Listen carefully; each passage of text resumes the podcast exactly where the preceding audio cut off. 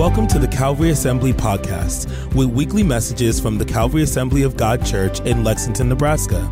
You can find out more online at lexag.org and on Facebook at Calvary Assembly Lex. Thanks for listening.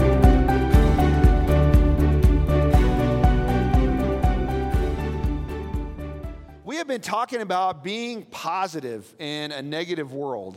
That's what this sermon series has been about. It's called Stay Positive. And we have been talking about how we can look for positivity. Now, how many of you know that our words matter?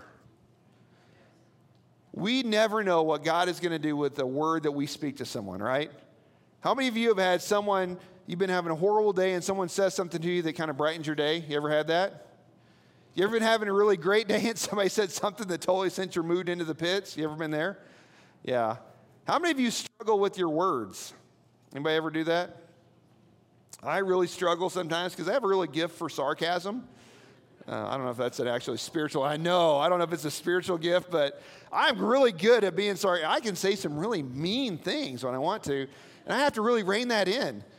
You know, and sometimes people say, "Are you sick?" I'm like, "No, like you're really quiet." I was like, "Yeah, I'm just trying not to say something right now, so I'm just going to just not say." So if you ever notice I'm being really quiet, it's probably because I'm trying to, you know, not say things.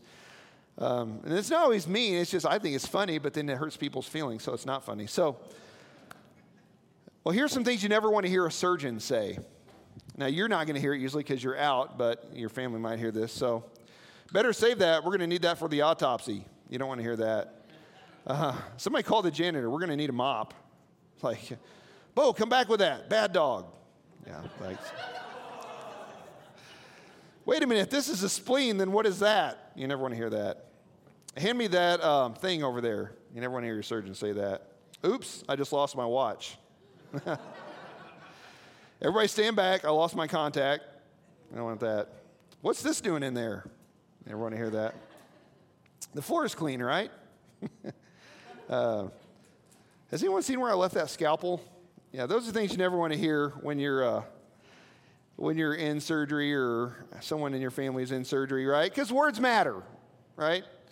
Words, sometimes in the ambulance we'll say something like, oh, wait, we probably shouldn't have said that in front of the patient. So we want to make sure that we're using words right. So we know that words that we say can be good, right? But they can also be bad. In Proverbs chapter 18, if you have your Bibles, we're going to turn there. If you have the YouVersion Bible app on your phone or your tablet, you can go there and you can hit the events tab and all the notes are there. Now, this is something that Solomon wrote. Solomon, who was one of the wisest men to ever live, wrote this. Proverbs chapter 18, verse 21. Proverbs 18, 21. He says this, the tongue can bring death or life. Those who love to talk will reap the consequences. The tongue can bring death or life, and those who love to talk will reap the consequences. So, can words be good? Yes. Can they bring life to people? Yes. We can use our words to encourage, but we can also use words to bring death.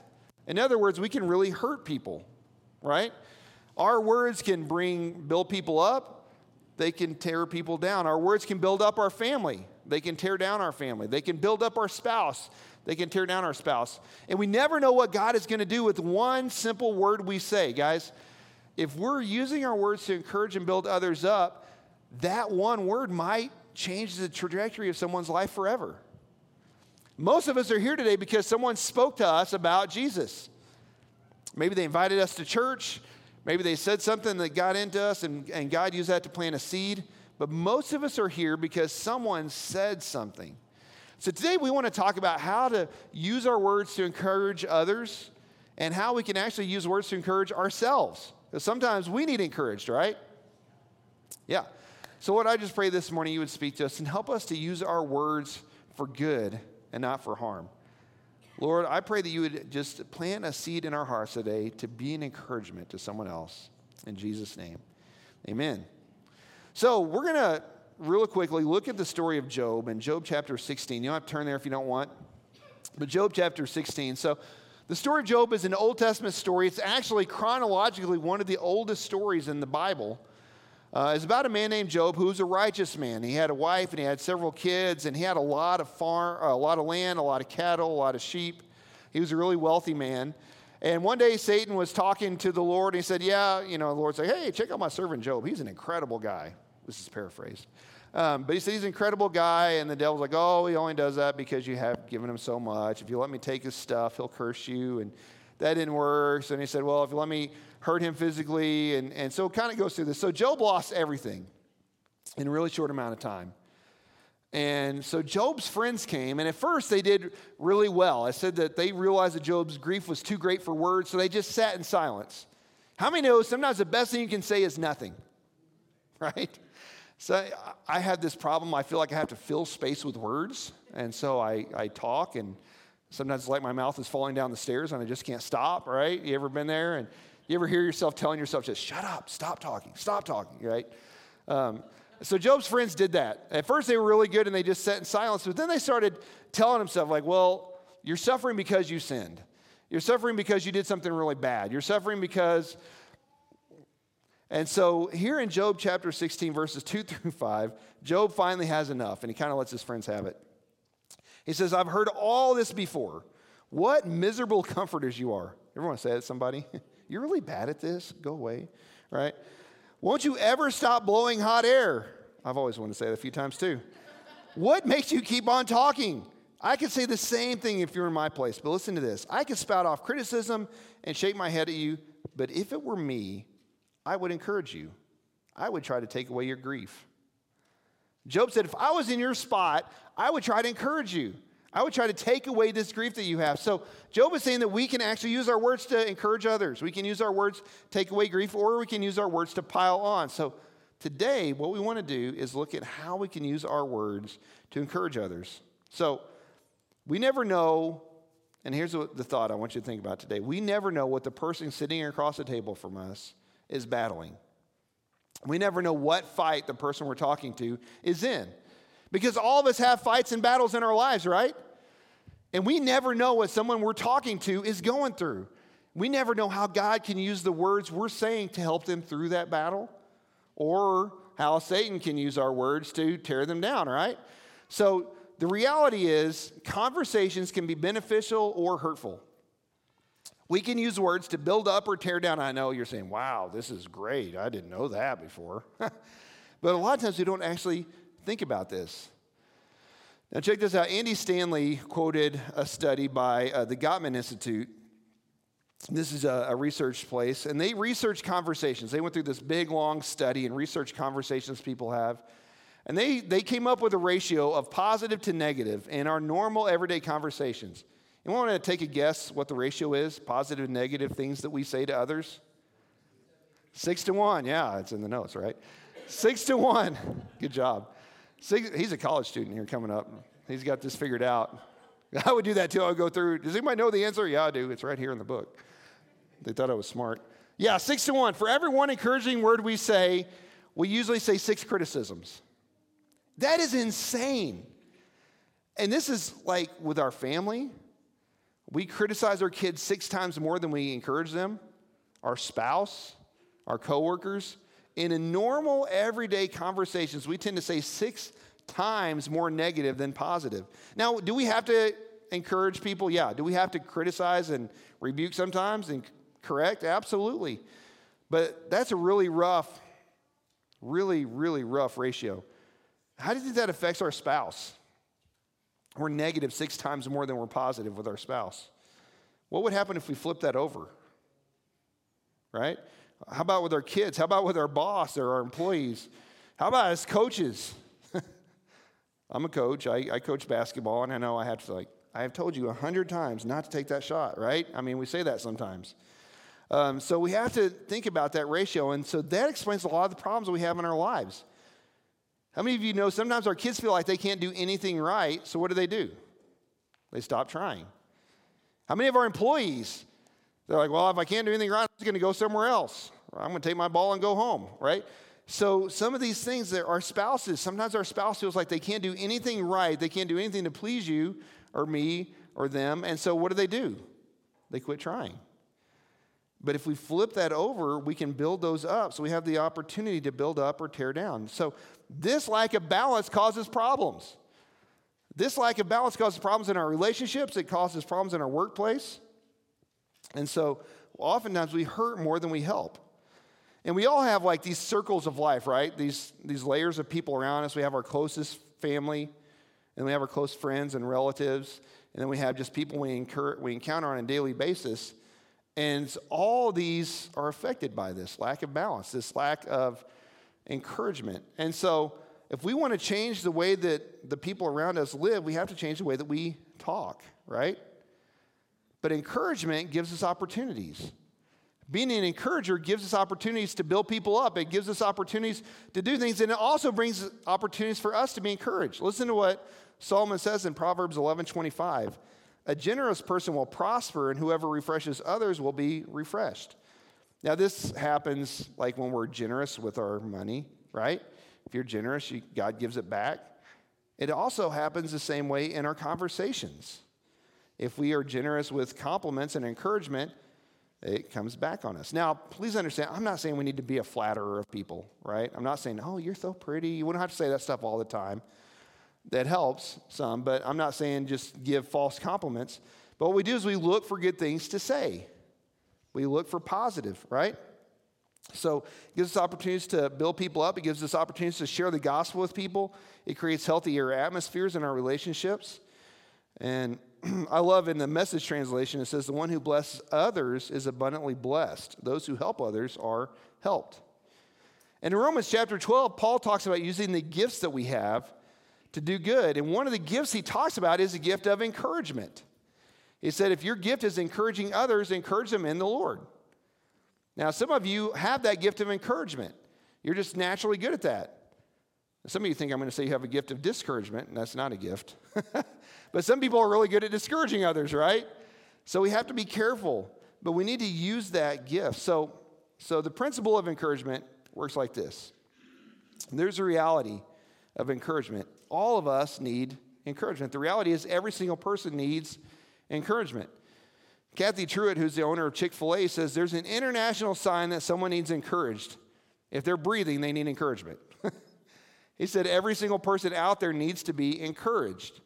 And we could be that person, right? Craig Rochelle, who's a pastor, says if you think something positive, say it. I like that. If you can think of something positive to say about someone or to someone, say it. If you're at a restaurant and the busboy's doing a great job, hey, you're doing a great job getting those dishes. Way to go. You know what they usually do? Thank you. Well, they have no idea, yeah. They think you're weird because you're saying something nice to them, right? Just find something good to say and say it. It's not going to hurt anything. Unless they're doing something wrong, they'll say, hey, great job. Great job running that person over. Yeah, you even backed over them. That was really well done. Don't say that. But if you can find someone doing something good, encourage them. It helps. The reality of struggles is that we all have struggles, right? Have you ever struggled with something before? Yeah, we all have that. So the reality of it is this, guys. We all need encouragement, and we all struggle. So there's a lot of opportunities to be an encourager, right?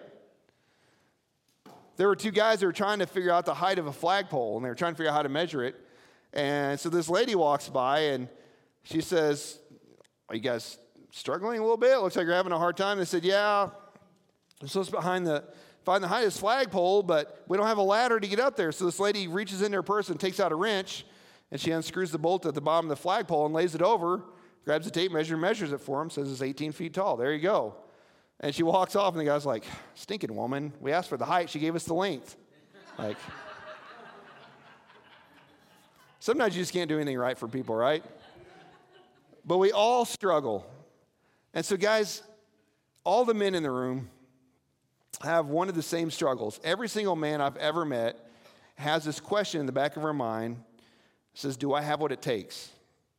Every guy in the world struggles with this at some point. Am I good enough? Do I have what it takes to be a husband? Do I have what it takes to be a dad? Do I have what it takes to do my job, right? All of us struggle with that. So we can all encourage other guys in that, right? Ladies, you can encourage men. Yeah, you're doing a great job. You're doing good at that. Men want to know that they're appreciated. And women, you have a powerful voice to encourage your husband, to encourage your sons in that. And sometimes we talk to people and they say, oh, you know, my husband is not a spiritual leader in my home. My husband's not good at this. You know what you can do, ladies, if he's not? Every time he does something good in that, encourage him in that. Notice it. And guess what's going to happen? They're going to do it more, right? They're going to do more of that. So, and ladies all have the same questions, is what research says. Ladies want to know, do you notice me? Ladies want to be noticed. Men want to be appreciated. Women want to be noticed for what they do and who they are. And so again, men, you have an opportunity to encourage them in that. If your wife gets a haircut, say something about it. Don't take a week to notice it. That's not a good thing, right? If they get their nails done, notice it. Men, you have an incredible opportunity with your wives, with your daughters, with people in your life to encourage them, to notice them. Why do you think so many young ladies are being sexually active at such a young age? They want to be noticed. And if people aren't noticing them, if their dads or brothers aren't noticing them, they're looking for that someone else. So we have an opportunity. The reality is every single person struggles. Everyone has to have an opportunity to pour into their lives, to be a voice of encouragement to them, and to show them that Jesus cares for them and other people notice them, right? So what's the power of encouragement? Here's the thing, guys. People often rise or fall to the level of our words. Our husbands, our wives, our kids, they rise and fall to the level of our encouragement, the level of our words, the level of our expectations. So if you notice in sports, if a coach has high expectations for his team, what does this team usually do? They'll try to rise to that. If you have zero expectations, it's not going to go very well. You know, at the beginning of the season, the coach comes in and says, you know, we are absolutely a mediocre team, right? You know, we're going to be right at the bottom of the standings, and that's totally okay. What are they going to do? They're probably going to be right about there, right? But if you come in and say, hey, we can do this. We've got this and this and this. We can get there. A lot of times they're going to rise to those expectations. Same thing with our spouses, our kids, our employees, our coworkers. If we encourage them, say, hey, you've got this. You have the ability to do this. You're great at this. They're going to rise to that occasion. So check this out. In James chapter 3, starting in verse 7, it says, people can tame all kinds of animals, birds, reptiles, and fish, but no one can tame the tongue. Sometimes it praises our Lord and Father, and sometimes it curses those who've been made in the image of God. And so blessing and cursing come pouring out of the same mouth. Surely, my brothers and sisters, this is not right. Does the spring water bubble out fresh water and bitter water? Does a fig tree produce olives or grapevine produce figs? No, you can't draw fresh water from a salty spring. In other words, if we are Christians, we're supposed to use our words for what? For good, to build others up, to encourage them, to show them that Jesus cares for them. And this, guys, this translates into every part of our life, into our families, our marriages, our workplaces. The CEO of Zappos.com, he's the guy that made this incredible shoe company. It said, bosses and coworkers should be asking, how are you doing, twice as much as what are you doing? In other words, our employees need to know that we care for them. Our coworkers need to know we care for them. Our neighbors need to know that we care for them. Our spouse, our kids need to know that we care for them. We can help the people around us be built up, right? We can help them grow in their relationship with Christ. It's amazing. I had this guy that when I went to college, I was kind of struggling because I was a really new Christian when I went to Bible college. And I had this one friend that all the time said, hey, you know what? I believe in you. I believe in you. And it was crazy because all these other people would say, you know, you can't do this, you can't do this. But this one guy was an encouragement, and it really built me up a lot. And years later, I caught him. I told him, like, hey, that meant so much to me. He's like, really? That's cool. He had no idea. But having someone say, hey, I believe in you, you can do this, was a big deal for me. And so we can be that to someone else. You can be that voice of encouragement to someone in your world. And like I said, you don't have to flatter them. Don't say false things to them, but you can tell them who they are. Hey, you know what? Jesus loves you. Jesus has gifted you in this. You can do this. You can do this thing. And one thing we always tell people in our world you know, when we're talking to someone who's dating someone and, you know, what do I look for? I always tell them, look for the way they treat a waiter or waitress. Look for the way they talk to that person, because the way they talk to that person is going to be how they're going to talk to you someday. Look for, if they're a jerk to them, you need to get out of that. That's a red flag, right? Because the way we treat others says a lot about our character. So we have an opportunity to build people up, and we never know what God is going to do with that one word of encouragement we can say. The Bible talks the importance of encouragement. The Bible talks about this all the time, by using our words to build others up, to be that person. But this is a challenge, right? There's a challenge for us. Why do we not build others up? Jeff Henderson says, many people don't feel good enough about themselves to let you feel good about yourself. That's why they're always saying negative things. So here's the challenge, guys, to be that person that is the encouragement to others. Now, what about ourselves? What happens when we get down and we get discouraged? I love this passage in 1 Samuel chapter 30. We know David was a great king. We know that he was a great warrior. But one day David was out with his troops, and some people came into their homeland, and they sacked their town, they raided it, they took off a lot of their stuff and their families. They came and they kidnapped a lot of the Israelites' families. So they got back to town, and they found their town was in ruins, their families were gone, and the men turned on David. They were about to stone David. And it says this, David was now in great danger because all his men were very bitter about losing their sons and daughters. They began to talk of stoning him. But David found strength in the Lord his God. David found strength in the Lord. Now, actually in the Greek there, it said that David encouraged himself.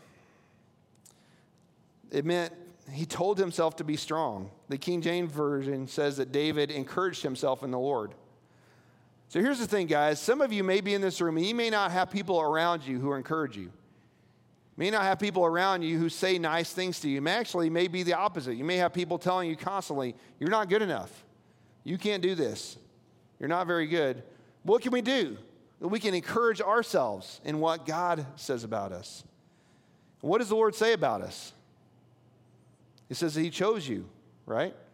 He says that he loves you, that he gives you his spirit, that he's called you according to his purpose, that he's working all things together for the good in your life. He calls you a royal priesthood, a chosen people. He calls you his son and daughter. So we can encourage ourselves in that. Even when everything else is saying, you can't do this, you can't do this, you can say, you know what, I can do this. The Bible says that I can do all things through him who gives me strength. The Bible says that greater is he that's in me than he that's in the world. I can do this. The Bible says he will never leave me or forsake me. And that's what David did. David kind of gave himself a sermon. You ever done that before? I know I have to sometimes. I can do this. I can do this. I can do this. I can do this through Christ. You know, and I just keep telling myself this over and over again, right? So we need to be that voice of encouragement to others, but sometimes we also have to be that voice of encouragement to ourselves. And so the whole reason we're doing this message series, guys, is that there is so much negativity around us in this culture. Everybody's saying the world's falling apart. You know, the Republicans are trying to take over the world. The Democrats are trying to take over the world. The squirrels are going to overrun everybody, right? I mean, there's just all this. The world's falling apart. But we can have optimism, right? Biblical optimism in Christ because we know that he's working everything good. We can have confidence in Christ because he's working everything together for the good.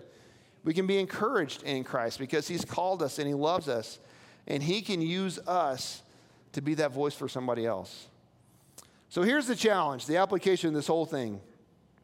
I know I've given you a ton of information, but guys, we can change our ratio. We don't have to be that 6 negative to every 1 positive. We can flip that over. We can be 6 positive to every 1 negative, right? I heard one pastor says he tries to say 100 encouraging words to every negative word that he says. That's a lot. But this is something, guys, in my own life, I started this years and years and years ago because I remember, I may have told you this, but I remember one day I was still a youth pastor. I was really young. Amy and I were just married. And this kid came in, and we were hanging out with some teenagers. And I said something really mean, just as a joke. It was just that, you know, that gift of sarcasm that I have. I said it as a joke, and I hurt this kid's feelings, like, terribly. I mean, I really hurt this kid. And you know that where God just kind of sometimes he just kind of really convicts you really bad on the spot. I had that. And the Lord spoke so clearly, like, look at what you just did to this kid's confidence. You know, and it was just a flippant remark. I didn't even think about it. It was actually a movie line. I quoted a movie line to him, but it was very hurtful. And I just made a vow to the Lord. I said, from this day on, I'm going to use everything I can to be positive, to encourage people, to be that voice of encouragement. And that is something I do every day. I try to look for something positive to say in people's lives. Am I always great at it? No. Sometimes I'm really bad at it. But I'm always looking for something good that I can say to someone, to be a voice of encouragement. And it's always true. I don't say things that aren't, you know. But I always try to look for something good to say to that person. So we can try to give exponentially more compliments than complaints. Now, do we still have to correct people? Absolutely. Do you have to tell someone when they do something wrong? Absolutely, but you can do it with love. The Bible says you can speak the truth in love, right? And so that's something you can do. So we can swing the other way to try to have more balance in our lives. What did your parents always tell you when you were a kid? If you can't say anything good, don't say anything at all, right? Again, sometimes you're going to see me like, I swear sometimes it leaks out my ear hole. Like, I try not to say it and it still comes out somehow. But sometimes you have to. But here's the thing. When you don't say anything, if you can't say anything good and you don't say anything, you know what you can do? You can pray. Pray for them. If you can't find anything good to say for them, pray for them. There are some people I pray for all the time, right? Like, just do something in them, right? So we can try to have more balance, and then we can look for good things to say. And this is the challenge I want to give you today. Look for good things to say. I'm going to encourage you to find something good in your spouse and in your kids to say every single day. What would happen if we encouraged our spouse and encouraged our kids? If you don't have a spouse, if you don't have kids, someone in your life, what would happen if you found something encouraging to say to them every single day? Again, not making it up, not saying anything false, but just saying something encouraging to them or something positive to them every single day. What would that do? What would that do in our homes? What would that do in our workplaces? What would that do in our community?